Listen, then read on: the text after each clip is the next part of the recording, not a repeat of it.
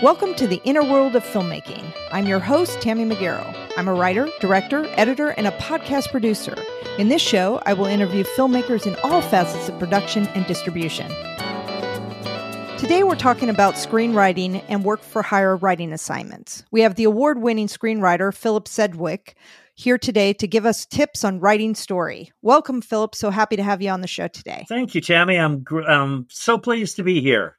So, I'd like to start with um, how did you get into screenwriting? I read your bio and you mentioned that you wrote your first script at the prompting of a writer friend. Can yes. you tell us about that? Well, I was writing a novel. I had decided that uh, a novel was the way to go to reach the masses with good messages and great stories and things along that line and I looked at the the volume of my of my manuscript, which is three or four hundred pages at that point, and compared it to at that time a 115 page screenplay draft with very little on the pages compared to my dense pages. And I thought, what am I doing? The odds of success are infinitely small in both realms. So why not do this other one?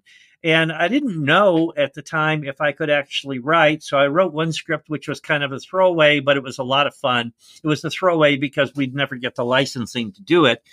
And then I wrote my second screenplay, submitted it to the Nicholl Fellowship, which is sponsored by the Academy, and I quarterfinaled. And so I thought, oh, okay. I I might actually know what I'm doing here. So at that point, I I kept writing, and I kept writing and kept writing and kept writing and I'm still writing. Oh, that's that's a that's a great experience, especially for a first time doing a script and all of a sudden you you know are a top tier in the awards. That's that's pretty cool. It and, and sometimes that happens. Uh, some people are they get it faster than others. Some unfortunately, you know, probably won't get it but you know that's that's okay too but you know a lot of times people will be greatly improved by working with a screenwriting coach or a mentor or you know the thing that i found that works really well is read the good screenplays. The good screenplays are the ones that win oscars and the good screenplays are the ones where the script sells for more than a million dollars. And a good screenplay is um, you know what was used in the basis of a film that grosses more than a hundred million bucks. Read those. Something they're doing is right mm-hmm. now did you um, before you wrote the script i mean did you read any books on screenwriting or how to even format uh, i read a few i read a few back in back in the days when i started writing there were not as many books as there are now there's there's a glut of books now. Syd Field was one of the big screenwriting books that was out there at that point. Yes. And there were very few others. There were some Linda Seger books, but now there's a there's a glut of, of books that are out there. And by the way, uh, my favorite screenwriting book is Your Screenplay Sucks. um, and that's by William Akers. And if you buy that book and read it, you will not make many mistakes that beginning screenwriters write or uh, how they write. And if you if you buy that book after you've started writing, you might want to throw the book across the room and hopefully hit your trash can because it will irritate you excessively because you will realize you've probably done some of the things that you shouldn't have done. That's a great book. And then also Trotter's book, Trottier, I'm not sure how you pronounce it, The Screenwriter's Bible. You need that because it will tell you the correct way to format. Don't make up your formatting. Don't use fancy fonts. Don't write in lavender um, they won't read it. it. It's a very rigid industry, despite the amount of creativity in it. No, I get that. Um, I, I can't tell you how many screenplays I've read, and the formatting was atrocious. To anybody that's um, very successful is not going to spend that much time reading something that uh, right off the bat. like uh, like maybe two pages worth yes. if that much. Uh, that's what software is for screenwriting software. I know some people say well i write in microsoft word. Don't do that. Write in something that automatically formats the script. There are several. The top end programs are Final Draft and Movie Magic Screenwriter. And when I say top end, those are both going to set you back a couple of hundred bucks. There's a lower end program called Fade In Pro that is more than adequate. It's a good program. What I like about all of these programs is you are not renting the software.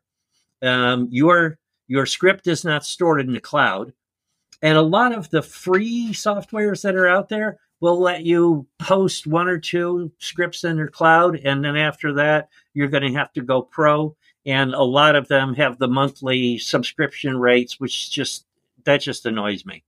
I, I, want my software. I want my my scripts on my computer, my backup computer, and my personal cloud. That's where I want them. I totally agree. I'm the same way. I have Final Draft, and I love it.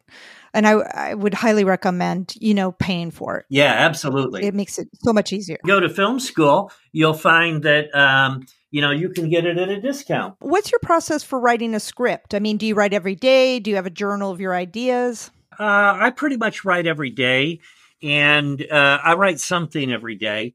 And I'm always working ideas. And I devised from Save the Cat and in a few screenwriting classes I took with uh, Michael Hauge and some others, I devised my own format for uh, creating a beat outline. And so I have 12 sections of the script. And under each of those sections, I write down five action things that need to happen. And once I do that for each of the 12 segments and I have my five beats of action, then I can write the script in however many hours I spend on it. Probably 10 days to two weeks, I can knock out a first draft using that. Um, so wow. I like to do the beat outline. I do not like to write treatments. I hate writing the one page summaries because it's an entirely different style of writing. You're writing narrative like you're writing a novel. And, right. you know, I prefer the screenplay format. I'm very familiar with it. It's easier to write. I don't write a treatment. I've seen people write 60 page treatments for, you know, a two hour screenplay. It's like, that was a lot of effort to put into that and wouldn't it have been easier to just write it out as you went from your from a bullet point list so i, I like the bullet point i like the beat outline idea and you know this is what happens this is what happens and in that i also make sure that I have established the agendas for the antagonist and protagonist. You know, what do they want? What are they going to get? How do we know that they have the resolution that they need in the story that we're telling?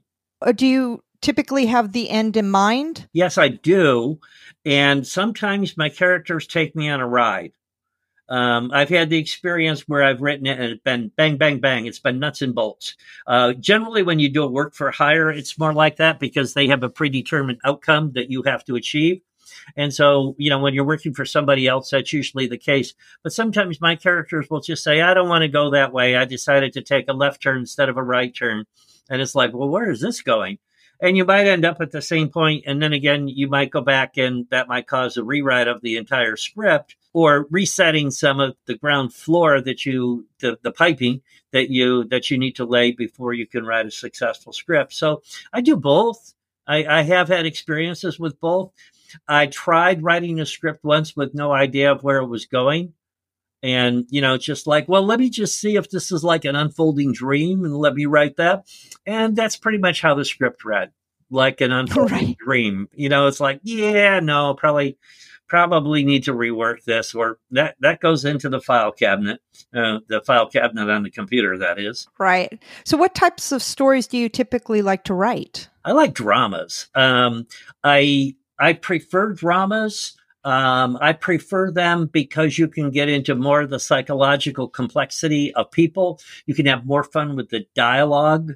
You know, if you're writing a horror film or an action adventure, you know, you have to be conscious of, well, I have to be somewhat expository and explain everything that's going on. I have to let people know what the rules of the game are.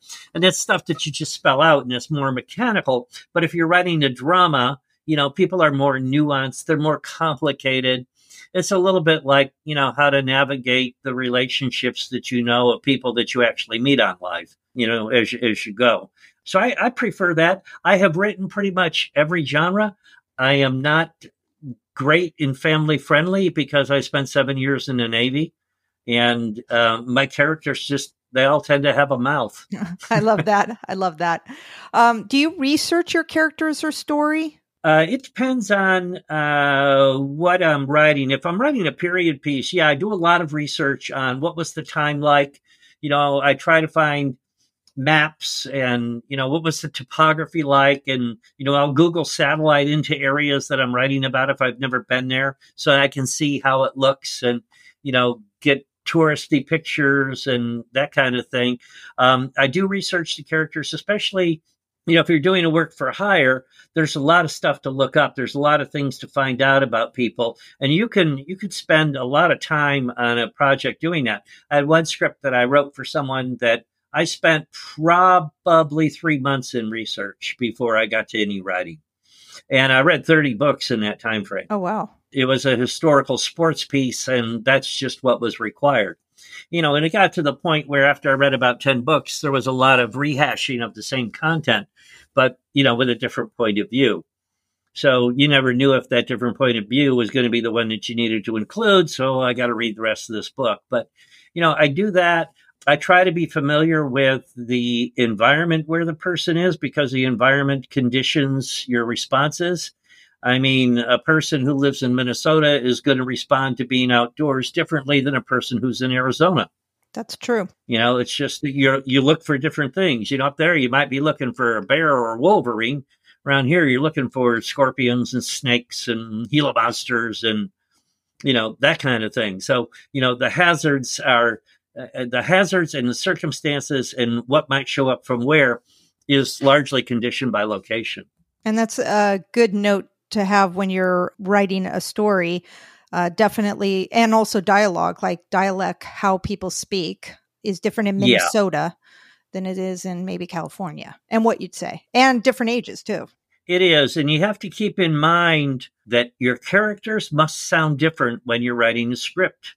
You know, it's like when it's in your head, it it can all sound the same. It's not hard for it to end up sounding the same. And that's why a lot of times I don't do this all the time, but a lot of times I'll pick a talent and think, okay, so if uh, Julianne Moore was delivering this line, how would she say it? And would she say it differently than Nicole Kidman? And if the two of them were talking, how would I know which one it was? And you know i try to do it by by region you know. I don't write so much the slang like if you're writing somebody who's a cajun character i wouldn't know how to write it to make it sound like that. I would make the notation that they're speaking in cajun and basically put in you know what what their dialogue needs to be. And if you have a cajun dialogue coach on set you know they can fix it. One time i did a film in totally in spanish I wrote it in English, had it translated in Spanish. We got on set. We started shooting this thing, and one of the actors came up to me, an actor I really trust, and he said, "Look, we wouldn't we wouldn't quite say it this way. Can we say it the way we would say it?" And I said, "Knock yourself out." So they went ahead and said it as they would actually say it. And then what we did is we had it reverse translated after the film was made, and then you know for subtitling and things like that, we we did it that way. So we did a little bit of reverse engineering. Worked worked great. And sometimes also, you know, your words are brilliant, obviously, because you're a writer. Oh my God, they're sacred. Um, n- not one word should be eliminated. But um, sometimes your characters are going to come up with stuff, um, and it's going to be as good as anything that that you write. I'm thinking of the first film I ever did, and one of the ad libs by one of the actors uh, made the final cut, and it was great.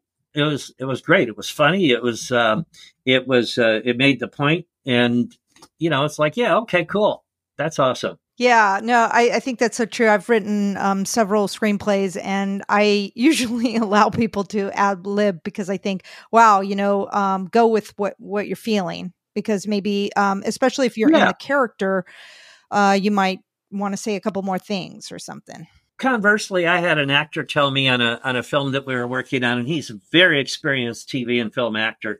He said, "You know, a lot of times if a word's hard for me to say, which sometimes, you know, when you're doing alliterative things and, oh, that's so clever. Look at how clever I am as a writer. You know, it doesn't roll off the tongue. You know, you wrote a tongue twister. And he said, so sometimes I modify words. He said, but what I've noticed about your writing is that you have a strategy for your word choice. And so he said, I, I will labor to say exactly the word that you wrote. And it's like, oh, cool. Thank you. That was awesome. Yeah. What a compliment. Yeah, it was. It was a great compliment. And, and he was absolutely stellar. I, I mean, he, he nailed the performance like, oh, God, what, that was awesome. Well, and also I was just thinking, um, it sounds like you also get the opportunity to be on set. Yes. And sometimes writers don't get that opportunity. And there's so, a reason. because yeah, I, I writer. And it's like, wait, wait, no, that wasn't the way it was supposed to be said. You know, and the director is going to have his or her in, or their interpretation of the words that you wrote. and you need to you need to realize that sometimes they're not going to get it exactly the way you know i had a director tell me oh i i misdirected that scene you know i i didn't understand what they meant i didn't understand the tone that you were going for and it's like yeah well you could have asked i was there but uh, you know that does happen and now i'm directing i'm directing partly because you know, I want it to turn out exactly like I want. And so within the realm of uh, what I've written, you know, it's like, okay, this is exactly what I was thinking when I wrote. So there's that. But a lot of times, you know, writers, you know, but be helpful and friendly on set because there's an easy way to be um, kicked off a set, and that's by getting in the way of, of the shots because, hey, time is money. Right. Yeah. Now, um, I know that you directed your first film, Zap.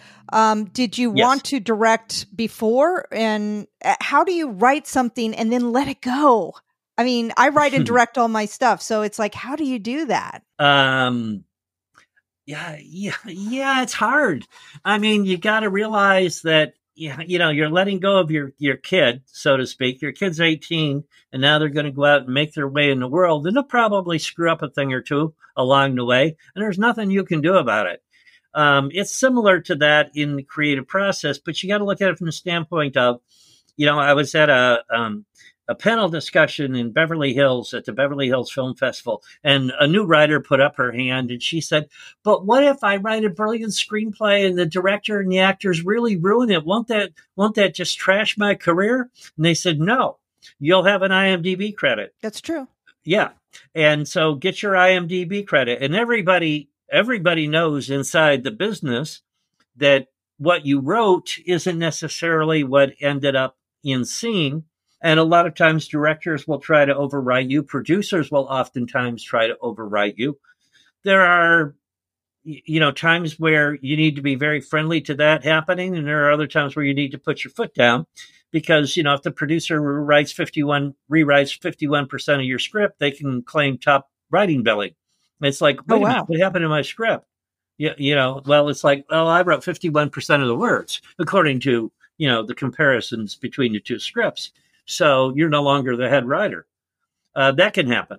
And I have heard stories where people have been written out of scripts by producers and directors and things. It's generally rare. Um, it does happen, but it's it's generally rare. And and the thing is, you know, if you're a new writer, don't worry about your work getting stolen.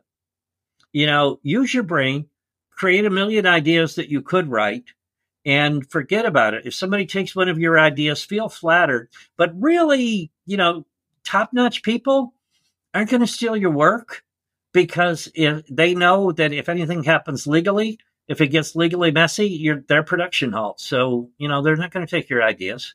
They don't. They they don't want the complication.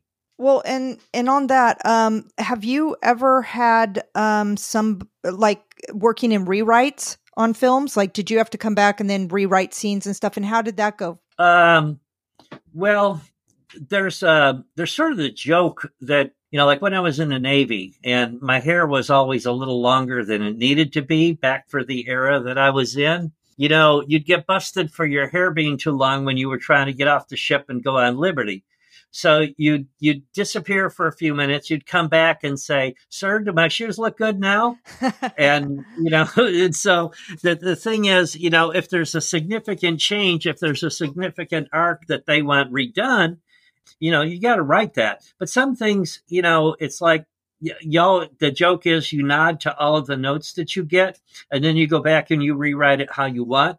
If you're a new writer that's probably not going to work out well if you're in a serious environment because they want you to rewrite it as they said. Um, but you know sometimes you can see what they're saying and sometimes it's a matter of well you know what? This is a work for hire. I'm writing how they want it i'm writing how right. they want it and so you got to realize that you're doing a job for somebody else. And so therefore it's not entirely your creativity. And you know, you have to be flexible within within that too. That's that's a good good tips on that. So you've taught screenwriting workshops. Yes. Um, do you have any tips for the soon to be screenwriter or somebody about wanting to write story? Well, first of all, buy the software first you know, uh, make a commitment. If you're going to be a writer, make a commitment. I mean, make a commitment to Fade In Pro if you have to. It's less than a hundred bucks. but make a commitment to having the tool that you need to do it so that you can do it and have it look like it's supposed to look professionally when you're done. That's step one. Step two is always have a beginning, a middle, and an end. Yeah, a lot of times, especially in student films and especially in short films, you get a scene. You don't get the continuity of a full story. So you want to be able to set it up. You want to be able to deliver the drama and you want to be able to polish it off. So you want to do that. Find a system for writing. Write every day. Find the time of day. If you have the luxury, find the time of day when you are most creative. Now, some of you might have a job. So if you come home at work and you say, I'm just exhausted, okay, lie down, take a nap, get some food. If at eight o'clock you start feeling good, then write for two hours. If at midnight you feel good, then write for two hours. If you wake up at two o'clock in the morning and you can't go back to sleep, then write for two hours but put some time in and try to be as consistent as you can in the time of day that works for you. And try to find, you know, it's a matter of your basic personal biorhythm. It's a matter of your metabolic clock. You know, match your clock because if you write when you have the most energy for writing and, you know, your creative energy just needs to jump, you can gush out pages. And when I say you can gush out pages, I mean a good writer can write 30 pages a day easy. And, you know, sometimes other days you will labor to write a page. But, you know, if you're writing in your most creative time, it's easier. Do not share your stories with people who do not understand how movies are written. You know, don't tell your friends, don't tell your parents, you know, don't share it with your uncle because you're going to get either what are you doing that for? What's wrong with you? Are you nuts? You know, you're going to get that or you're going to get bad ideas. Well, what if he met uh, an elephant and the elephant was wearing a tutu? No, way, Disney did that. You know, what if there was a kangaroo and it was smoking a cigar? You know, that'd be funny. Yes, it would be funny, but it doesn't have anything to do with my story. You know, so you're going to get bad input from people. I would also say, in terms of, eh, you know, there's a lot of stuff going on right now, peer to peer review. I don't encourage peer to peer review unless you really like the person with whom you are doing this process. And the reason is there's unconscious competitiveness between writers. And also peer, you got to figure that peer review, it's lateral. You're not getting the words from the master. I mean, if you want words from the master, then take the master class from Aaron Sorkin online. Aaron Sorkin, the greatest screenwriter of the modern era. My God and who's now directing his stuff. Um, you know, I mean, this guy is brilliant. And notice what notice what good writers do. Like Aaron Sorkin has this little thing that he does where he he shows you something and then it goes away. And now Hitchcock would show you something that wouldn't mean anything, a MacGuffin you know, and but Sorkin shows you something and you forget about it, and then later it comes back in the film and it's like, I can't believe I forgot about that. That was a critical plot point. He does that a lot. And he is a master of doing that. So that when your story ends, you people go back and they say, Wow, everything was there. I just missed it. Oh my God, how unaware am I? How unaware am I in my life? So you're actually helping people figure out a way of being more conscious with everything they do in the real world is, is one of the things. Steal dialogue. Go to Starbucks and listen to how people talk and notice that it's very common for people not to answer one another. Like you see it all the time in love stories, you know, I love you. Well, I hope we can go to the picnic. You know, it's like, yeah, no, that didn't, those answers didn't match up. But that's how people talk all the time. Right. And why is it that they talk like that? And how does this happen? Why do people hide things and, you know, and get to know your characters and get to know their motivations? And one final thing on the character. Know, know everything about them. Like I like to say, you know what instrument they played in high school band? Because the instrument that they chose to play in high school band is an indication of their personality. You know, why do some people pick the tuba and other people pick the piccolo? And why do some people want to push around the xylophone and play the drums, you know, and trombones? And, you know, some of these instruments are just harder to play. And what type of person selects those? So it's like, you know, if you if you're trying to figure out something about your character, you know, assign them an instrument to play. And why would they play that instrument? So, do you keep journals or backstories of your characters? Um, I write notes a lot of places. Um, like I'll I'll have notes that I'll just kind of write on the computer. Uh, I mean, sometimes I'll write them out by hand and then I'll put them on the computer. And and then okay, this is dialogue I want to use someday. This is a character note that I, I someday I think it would be interesting if there was a person who and you know whatever that person's scenario might happen to be you never know when these things are going to are going to be useful. Uh, you, you know you want to write where your attention is. And i remember talking to um, a, a fellow writer up in la a number of years ago and she had just gotten divorced and she said all i can write right now is you know love scenes. And it's like okay so write love scenes. You're obsessed. You you just got divorced. Okay. So we know where your head's at. Write those scenes. And don't worry about where they go. Just write them because that's where your attention is. Then later, they're going to have a neat fit into a story. And it's like, where did I put that thing? So you always want to name your files well. Pick good names for your files so that, you know, not schlocky Thursday thoughts, because what are those schlocky Thursday thoughts? You know, this is this is my chocolate ice cream page. Okay um, you know, whatever it happens to be. So yeah, you, you know, you kind of keep track of those things. I've got a lot of scripts that I've started writing and I, I just stopped because I didn't like where the story was going, or I realized that the story that I was writing wasn't going deep enough. And sometimes you can write something remarkably fast when somebody gives you a trigger thought. And so when that happens, do that. Well, and I think you, that you brought up some a lot of very good points. Um, I I do that too. Like I'll watch movies and maybe they do a scene or a dialogue, and I'm like, oh my god, that is so brilliant.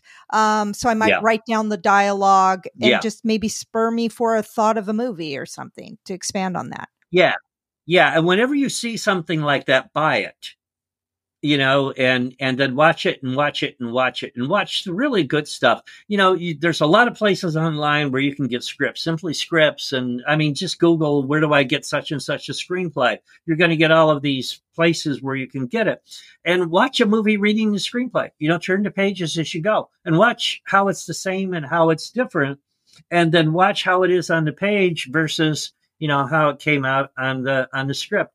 You know, years ago I, I met this guy in a coffee shop in LA when I was first writing, and he said, read Breaker Morant. Breaker Morant mm-hmm. was written by Bruce Beresford. It's a story about a court martial during the Boer War in South Africa. And he said, it is the most brilliant screenplay ever written. I end up watching Breaker Morant at least once a year. I read the script and I immediately saw why that was the case. Well, Bruce Beresford had a lot of difficulty getting that script made studios were saying no this this nobody's gonna no. And it was it was great what he did and how he did it and i highly recommend that script and then watching the movie. And oh by the way he was nominated for an academy award for screenwriting with that thing that the studio said ah nah nah. You know that happens too. Nobody knows nothing. Right. Well and also all these uh, stars that didn't take roles that you know, won Academy Awards. But then I think, well, they weren't meant to play it. I mean, there's that. And, you know, it's also when you're looking at it, it's like, God, that's going to be 40 days in the jungle. You know, we, we watched um, Bridge on the River Kwai the other night uh, from Turner Classics. And, you know, that was shot in Ceylon in 1957. And it was, they were in this jungle. And it's like, how did they get their dailies? That's what I was wondering. You know, how did that happen? And oh my God, and how long did it take? That was a long movie. It's like three hours. It's like, wow. I mean, they had to be there months. And like, did they get, you know, the chance to go on R and R like a sailor does? You know, did they fly you someplace groovy like India or, or something so you could kind of shake it off? I mean, you know, sometimes people look at what's involved and they go, you know, I just don't want to, I just don't want to do that. You know, it's not worth it to me to do that. Sometimes, uh, you know, it might be an actor would say, well, I don't want to have to learn that accent or I don't want to learn tap dancing or, you know, sometimes they'll turn down roles because of that kind of thing. Um, and then you also read about actors who just get so totally enmeshed in the roles and the things that they learn and the things that they do. It's just, you know, it's staggering. I mean, they, they do put out a lot. Tell it to your friend because they're going to make you look good. Editors are going to make you look good. And if all goes well, directors are going to make you look good. Uh, producers are going to make you look good. Be friendly with everybody in the business. They're going to make you look good. Yeah. Um, do, do you write for specific actors? Do you have actors in mind? I do. I do. I have um, I have some actors that I've that I've done films with, and I, I tend to write for them. And then sometimes I'll pick uh, a talent that I just saw who I can't get out of my head, and it's like, wow, they are really terrific, and I'll write thinking of them. I mean, you're probably not going to cast that person unless you come up with a multi-billion dollar film budget. Um, but you never know. Uh, and and so it it helps you again. It helps you uh, write the characters so they don't sound the same. Exactly. Uh, that's what I do. Is I always have the actor in mind who I'd like to play it, and then I write for how they would speak and what they would say yeah. or not say. Yeah, yeah, and how they would deliver it. I mean, some people. I mean, De, De Niro's going to have his delivery I mean, he's just going to have that way of doing it. If you get a sarcastic comedian to go ahead and to play a part, they're going to be a sarcastic comedian. You know, J.K. Simmons, who does the insurance commercials and has done a bunch of movies, and in being the Ricardos, you know, he was just he was just spot on, perfect for a guy of his era. I mean, you know, he just he just brought it in. He had the right inflection. I mean, Bryan Cranston's got a way of saying things. Yes. So does Nick. Well, Nicole Kidman can say it pretty much the way anybody says it. I mean, she was brilliant as Lucy. But you, you know, you're going to hear them. They're going to they're going to all say what they say through the slant that they have, through who they are.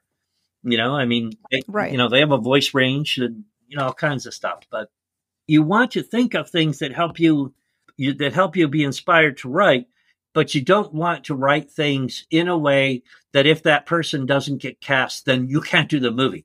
You know, get over that. You know, it's it, it may not be who you want anyway because of scheduling or right any number of things. So you're a work for hire, yes, screenwriter. Yes. Um, can you tell us how you were hired to write the film Out of the Darkness? Yeah, actually, I was talking with a friend who's a musician in LA, and she was saying, "Oh, my family and I, we want to go for a little trip in Arizona somewhere. We don't know where to go." And I said, "Well, go to Flagstaff, and while you're there, go to Lowell Observatory." And when you go to Lowell Observatory, you know Lowell Observatory is famous for two things. It was there that they discovered that the universe is expanding, and it was there that Pluto was discovered. Clyde Tombaugh in 1930, with extreme limitation and great hardship and cold and and, and, avoiding bears when he had to go out to the telescope. And, you know, I mean, there were just so many things. And it's a fascinating story of overcoming impossible odds. I mean, counting stars on a plate where you actually had to count stars and compare this plate to that plate, and they had to be matched up perfectly. And oh my God, it's like, you know, it's like uh, if you're OCD, this is cool. But if you're not, this is like, what a pain. So anyway, she went to uh, the Lowell Observatory uh, with her family and came back and said, "Oh my God, I was so moved. I mean, I cannot believe how emotional it was to be there." And it's like, yeah, that's how I felt. It's one of the most beautiful places on earth. So um, she hired me to write the story. We're in the process of putting it out there, you know, working to shop it. It's a period piece, as in, you know, the cars that you have in the street are not today's cars. So that costs a little more and there are other things. You know, the main thing is to get people interested in a biopic, as they say. And yet, a lot of biopics are really successful, and other biopics, you know, die on the vine. But this one, it'll it'll get out there. It's a it's a good story, and again, it's it's one of those where the odds were impossible. You know, I, I can imagine Clyde Tombaugh lying down at night and thinking, "What am I doing? I'll never find a planet." And and yet here he is, and you know, all of that. And oh, by the way, they're using some of the methods that he used back in 1930 uh, that, were used in the 1700s and 1800s, and uh, they're being used now to go ahead and to try to find what they think is a planet the size of Mars out in the deep space of our solar system. Won't that upset all of the people who demoted Pluto? And I mean, there's a whole there's a whole realm of controversy surrounding this. And it's fascinating because, you know, when Pluto was discovered, you had to throw away your textbooks. You know, a lot of textbooks really? had to get they they were no good. It's like, well, Neptune's the furthest planet from the sun. No, that's not true. And it's like, well, now what are we going to teach? Who's going to rewrite this new stuff? And wait, these guys were saying there's a lot of stuff out. Maybe they were right. Oh my God, we have to reset the way we're thinking about everything. What a pain in the patootie that is. Right. That's so funny. Yeah. Well, and it's also nice that, you know, by writing his story, he gets to be known in a different way. Yeah, he does. Yeah. Yeah, and it was it, he was remarkable. He played he paid for his own plane ticket. I mean, he was he was poor as dirt. He was a farmer in Kansas. He paid for his own ticket one way to go out there and be an intern. You know, they gave him a little bit of money. I mean, th- there's a whole intern thing in there too. Well, if you're an intern, should you be paid? Well, even Clyde Tombaugh got paid. Um, it wasn't much, but he got paid, and he had credit down at the local diner. You know, so the Black Cat Cafe, no less um, yeah, you know, so there's there's all of these things that we can relate to. It's like, how far are you willing to go? You know, are you willing to risk it all? Are you willing to be bold enough to say, I'm going to send pictures I drew to the best astronomers out there looking for planets? You know, that's a little bit like saying, am I going to send my my script to somebody who might actually be able to produce it? Or am I going to say, well, I've written a lot of screenplays. Am I actually going to put myself out there and and risk the rejection. So there's a parallel there. Yeah.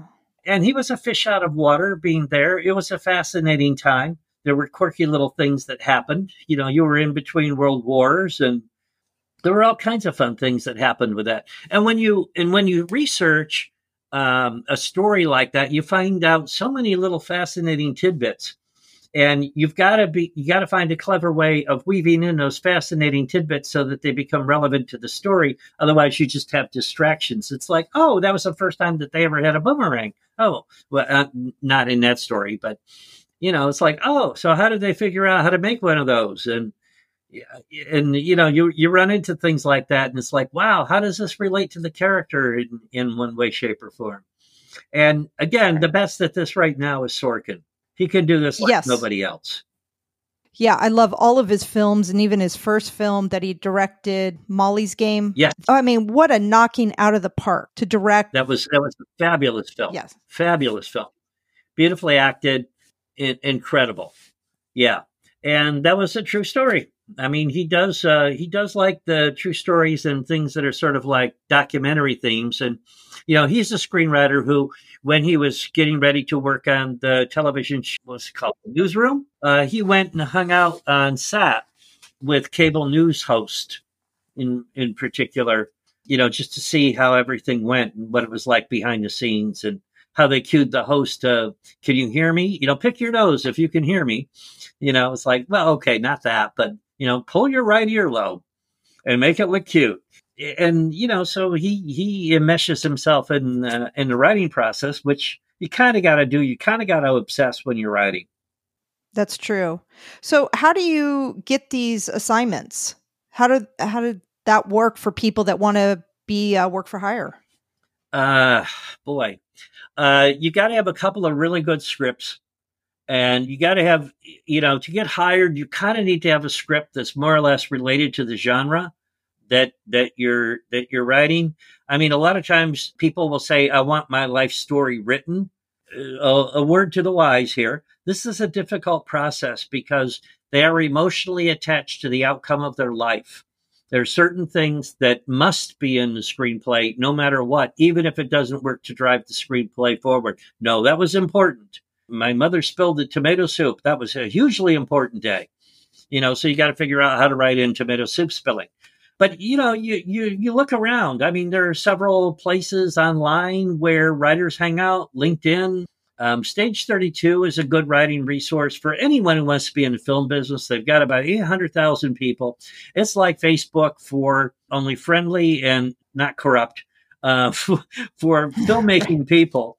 And there's lots of people in there and they're looking around. I uh, Last week I pitched, I was one of a half a dozen maybe people that pitched somebody who wanted a sports story written, a diversity, disability sports story. You know, I gave it my best shot, and the guy really liked me, but he hired a writer who lived near him because he wanted to do that as opposed to zooming the story. I mean, you kind of got to work with anyone that you work with. Zoom is very convenient these days, not only because of the pandemic, but it it minimizes you know drive time and you know all of that kind of thing You also get more done if you're on a Zoom because you're less distracted by things that happen around you. But you know, you got to be out there. You've got to be you got to be pounding the pavement. You've got to be looking. You can talk to people and say, "Hey, have you ever thought about how to make that a movie?" And then, you know, you got to get paid to write a script. So the other thing that you have to figure out is what's it worth to write a script for somebody? You know, you could write a script for someone for $500, but you just got paid $500 for working six weeks, for working hard six weeks. So your minimum wage was, when you translate that, it's like that's not something. And so there are a lot of creative ways that you can get paid so that you can do the work for not an, an, obscene amount of money, but a viable amount of money. I figure that if I'm going to do a work for hire, I figure out how long it's going to take me to write that. I know how much I'm going to need to live for the time frame that I need to write on that nonstop in a concentrated manner. So that's the minimum that I have to ask for. Mm-hmm. Because you've got to be comfortable when you're writing, because if you're stressing about the real world, you aren't going to write well. That's true. So, you know, those are a couple of things to kind of factor in. And when you when you are going to write for someone in a work for hire environment, it's their project, their idea. You know, you can be as brilliant as you need to be to get the gig, but then you've got to realize that you've got to start thinking like them and have a mind meld because your job is to deliver their product. Yeah, that's true and this is good experience you know if you can if you can do this you know if you can find somebody who wants a script written because uh, if you work for a studio, I mean, the odds of selling a spec script, a script that you write because this is something that you want to write, the odds of selling one is really small. You're more likely to use a spec script to get hired somewhere later on. And you could pitch your scripts, and you know, it's like, yeah, that, yeah, it's not what we're looking for right now. You know, there is that, but it's like, I like your style. I'm going to keep you in mind. And what about this project? And you also have to decide how much you would do for someone to prove that you can write their script. Well, write me 30 pages. You know, some people, uh, they don't usually say 30 pages, they say 10 pages.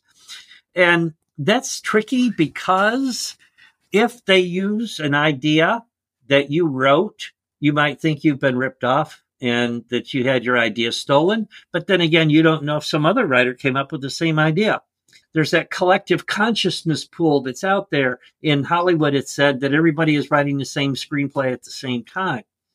And it's kind of true. There were two Wyatt Earp stories that came out around the same time. You know, you see two baseball movies come out about the same time. You know, it's not uncommon for superhero movies to come out at the same time. Of course, that seems to be like breakfast. You know, that happens every day. You know, again, it's like you're you're delivering a product for someone else so take your brilliance and filter it into the template that they give you and be constructive and creative and offer ways that it works better. And also point out, you know, it's a good idea to study the, the way the business works and how li- legal liability works. Because if somebody says, Oh, I want to write a story about how I got fired from that job and they shouldn't have fired me.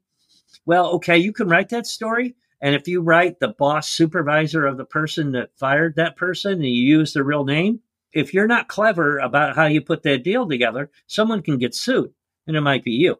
So you want to think about those things too. It's like, how do you get indemnity in a script? How is that done? And what would it be if we fictionalize this? Or wouldn't it be easier just to make up a story? Right. Yeah. And, you know, sometimes the, the names have been changed to protect the innocent. You know, it's generally the names have been changed to protect the guilty um, so that you won't get come after, and that can happen too. Have you ever co-writed with somebody? Yes, um, and it's um, it's an interesting process. I prefer not to because it slows you down. I have had co-writers that I really liked as individuals, and you would end up arguing about a single word for three hours. And it's like, you know, we haven't turned a page, and we've been here for three hours, so you know we ought to be nine pages in. And why are we still fussing about this word? Let's put in a placeholder that we can both agree on. Let's put in an inert word that we can both agree on and go on. It's an interesting mix. Sometimes it works better um, because, you know, if you get somebody that, that has um, a different point of view, you know, and they see it a little differently than you, it's sort of like, oh, I wouldn't have thought of that. So it can work like that. It's um, the collaborative process is, you, you know, you got to know your part And you got to realize that when you're in a collaborative process with someone else, they're going to be better at some things than you are. You're going to be better at some things than they are. And so that understanding kind of needs to come together. I would say that the most enjoyable collaborative writing process I've had has been with my partner, not just in writing, but my partner partner.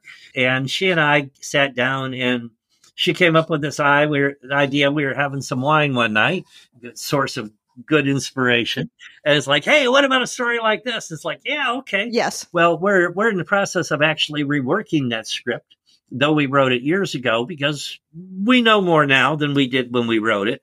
And so we're fixing to do that. But that was, I think, the most enjoyable process.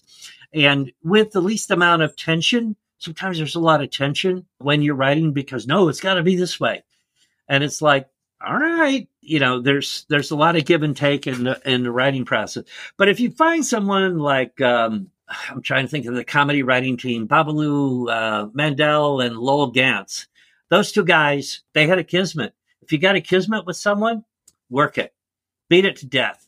You know, take that and, and run it because, you know, when you, when those guys had a machine and they could write comedies like nobody's business. And, you know, so sometimes you can get that. Sometimes it works. Sometimes it doesn't. You know, it's really how much do you like this person? And if you're going to write with someone, I would say you really got to like that person because if you're not sure, it's going to get tense. Right before you fade out in that screenplay, if you fade out in that screenplay. Yeah. And how do you go between like working with somebody?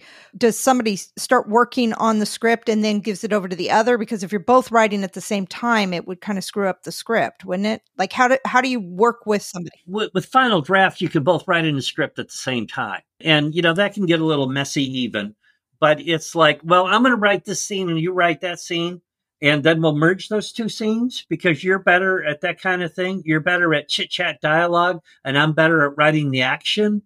So you can do that kind of thing and merge it together, which is great because that's kind of how a writer's room is going to work. If you were lucky enough to get on a series, it's like, here, you write this. You know, you got these five pages. I want it by, I want it yesterday. That's when I want it. So it can, it can help you like that and you know it's like you can you can find the places where you work and then sometimes you can just flow.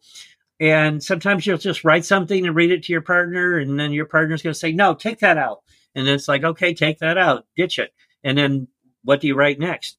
So there's a lot of ways that you can do it. You know it's just a matter of how well do you guys interact and on what level it's trickier. It is. It is trickier. You know, I've had good experiences writing with people. The most difficult experiences I've had, yeah, have been with people. How do I say this politely? Don't know about, as much about screenwriting as I do, and they want this thing done, and it's like that's not going to work. You know what you've got to realize. Uh, like I just uh, worked with someone on a script not long ago, and it's like, yeah, you know, you're going to have readers, and the readers are generally going to be young and a lot of the readers are going to be female. And what you just wrote there, that's going to piss off all the women. Young women aren't going to take kindly to what you just wrote. So you need to know that because that's an excellent way of getting your script pitched into the circular file. No, you know, a person wouldn't say that, or they can't do that, or there's all kinds of things that that, that happen in there. Right. And by the way, just uh, something that will help your writing in, incredibly, everybody. A person never starts to do something in a script, they, they start to walk. No, they walk. How do they walk? Describe the walk. So if a person is doing something that's a common verb, find a clever way of saying that common verb. There's no, uh, try to get rid of ing verbs. Those just, they just don't work. And a script is written present tense, present tense. You know, those are important things to keep in mind. And if you're a beginning writer, try to work around, you know, I know a lot of people think the flashback is the most clever way to write things. When I started writing, flashbacks were an indication that you didn't know how to write a story. Now flashbacks are done a lot everywhere. And so, you know, I have to kind of yield a little bit to that. But it's like, can you write the story in linear time? Can you tell a story in that time frame and get it done successfully? I think that's a good challenge as opposed to but you know it's like the story's all flashbacks and it's like okay i'm not going to read it. And that'll happen when you're pitching. Right. Yeah no i totally agree to that. And i think you got to tell it in nuances alluding to the past and be creative about how you can tell the story without having to Yeah. tell the story. Like we see that a lot in the TV shows, you know, especially medical dramas. How many times do they explain what they're doing? It's like there are other doctors; they don't need to explain that; they know. Yeah. But um, I mean, I just feel, oh, that's for us. Yeah, exactly. Uh, I was thinking of something about the explanation there that you were just saying, and I dropped my thought. But yeah, it's like in referencing the past. Here's a here's a couple of considerations. When you go into the past, you're generally changing. You can change costumes, and you can change cars, and you can change buildings, and you know all of the set decor. Is it easier production wise to go ahead and to tell that? And can it be told emotionally? It's like some people can tell a story about what happened to them and they can quiver as they're doing it. And it's like, oh my God, you would feel it more than if you watch them actually going through that event in their life when they were not quivering. Because now Right. they're quivering in reaction to, you know, the post traumatic stress or whatever it is that they have relative to that incident. So it has to be weighed from the standpoint of is it more emotionally impactful to tell a story in the present tense about the past or to show what that was? Yeah. That's that's that's a tough one. Now, do you help writers? Do you ever do script reviews? Yeah, and somebody could hire you to do that? yeah. What I prefer to do, I don't write coverage. Um, I don't read contest scripts. But if somebody wants to talk about, well, I've got the script and I'd like to know what you think about it. What I'm inclined to do is to read it, make a few notes on the page and in the script, depending upon what form I have it in. Sometimes it's more it's more painful in a PDF to make notes in there than it is to write it on paper. And then I prefer, you know, I don't want to write all of this stuff out because that's writing and that takes away from my writing. So how about if we do a Zoom call? We'll do an hour Zoom and I'll tell you what I think and we'll go through it and I'll have my notes and my markers and and we'll go through the script that way. I prefer to do it that way than doing a whole write out because again, it takes away from your own writing. And it's a different style of writing. Yeah. And then at least you can, um, the person has a chance to uh, have time with you. And, Uh, and yes, your- and then go home and cry after after the process. Um, you know, I mean, it's it's tough. You know, emotionally, you got to start growing a couple of layers of epidermis because you're gonna get you're gonna get punched. You're gonna hear you suck. You're gonna hear, you, you know, I've the the film I just directed. Uh, we have festivals that have reached out to us and said, and this surprised me during the pandemic. There were more films made. I thought there'd be less there were more films made. We had so many good films to select, and we only had so much time, and we didn't screen your film. And I have had, you know, several festival directors come back and say, sorry, we really liked it, but we just couldn't do it. And sometimes you'll hear that from a reader, you know, we really liked your script, but it's just, it's out of budget. The people who are re- pulling the purse strings won't do it, you know, that kind of thing. But you need to, you need to develop some thick skin because you will hear some things coming back that are going to be tough. Sometimes in writers groups, people are unnecessarily brutal. Um, if you put your script up on the blacklist or one of those places where you can get a peer-to-peer review, sometimes that's pretty brutal. And you know, you can your your feelings can get hurt. You have to separate it from the standpoint of was this valid? You know, you've got to decide was this valid criticism or they didn't get it. And if they didn't get it, why? Why didn't they get it? Something, if they didn't get it, there's something you didn't explain right. yeah. Do you think um, it's important for people to have somebody read their script and give them notes? And then how do you figure out who you should send your script to? Yeah, there's that. Yeah, I think that's valuable, but you need someone, again, that you can trust. Somebody who knows the industry, somebody who knows more about the industry than you do. There's a ton of places out there that are going to read your script for anywhere between fifty and eighty thousand dollars. I'm exaggerating eighty thousand. It's more like one hundred fifty thousand. You know, somebody's going to be out there, and you can spend a lot of money doing that. In the beginning, should you get some feedback? Yeah, you should. You should get some constructive feedback from someone that you know has the experience to give you the feedback that you need to hear. So, yes, I would say in the beginning, and I would say as you go, use that to develop a, a learning posture within yourself, a barometer in the belly, if you will, where you know when you write it, nah, it's not quite right, but I'm going to go on. I'm going to go on. You know, I've heard singing instructors say, if you clunk a note, don't stop, keep going, keep going. And go back and get it right next time. And, and just note, I didn't like the way that went with that character. It's just, it was too long, just too long. And so you know where that is and go back and fix it. So you develop your own writer's instincts. You know, pretty much I have an idea after I write a script. You know, I'll, I'll sit with it for a day or two and go, I didn't like the way that went. You know, I can find a better way of saying that. Um, needs to be a little tighter, needs to be a little more pointed. Your belly will tell you after a point, your belly will tell you. So I think in the beginning, yeah, get some get some good feedback. Probably one of the fairer places to go right now is stage 32. You can get some decent feedback on there. You'll hear people that will say, Oh my God, the feedback was amazing. You'll hear other people who were told, Yeah, you probably should keep your day job. You know, you'll hear those people say, Oh, it was a terrible review. Um, it's a terrible review if they told you you needed to correct things and it's going to be more work. But yeah, you probably should get some and you got to figure what you're willing to spend. You can spend a lot of money getting getting opinions on your script and you may not get it to the point where somebody is going to be reading it and be wowed by it such that they will either buy it or hire you right yeah. which are the objective.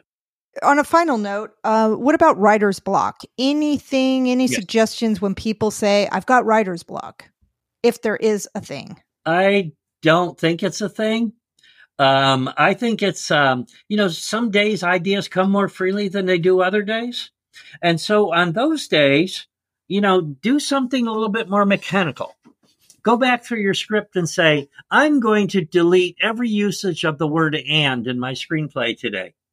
Okay. So no new ideas are coming through. Go do that. Because when you do that, you're going to find other things that are going to start you flowing in other directions. And oh, by the way, if you get an idea that's not related to the script that you're in, don't make it a throwaway. Write it down. Take time out to write it down so that you're going to be able to remember what that is when you pick it up later and, and then go forward from there. I don't really believe in writer's block. I think it's a thing it's it's pretty easy to throw around. Oh, I have writer's block. It's like there's some days where I don't feel like writing. There's some days where the ideas don't come, but I always do something that's related to my writing to push it forward. So you're kind of writing, but you're not writing. You can write in your head. You can write in your head. Just don't forget it. So, you know, it's like watch a movie. Watch a movie that brings you to tears. Have a glass of wine if you do such a thing, or, you know, whatever else you use to dumb out the part of your brain that's that is so entrenched in the mundane and worry and fretting that it's tripping you up. Get rid of that thing. I, I generally think that it's something like that. Uh, go sit in a different place and try writing. Go outside, take a walk, lean up against a tree, take a shower. I, I find that uh, taking a nap is a, a, really good way of ensuring the continuity. You know, take your little nap and lie down and say, okay, I'm stuck on this particular point. Take a little nap, have a little dream. Next thing you know, you go back and you write, and it's like, hey, there it is. Yeah, and, and I, you don't even know it's there.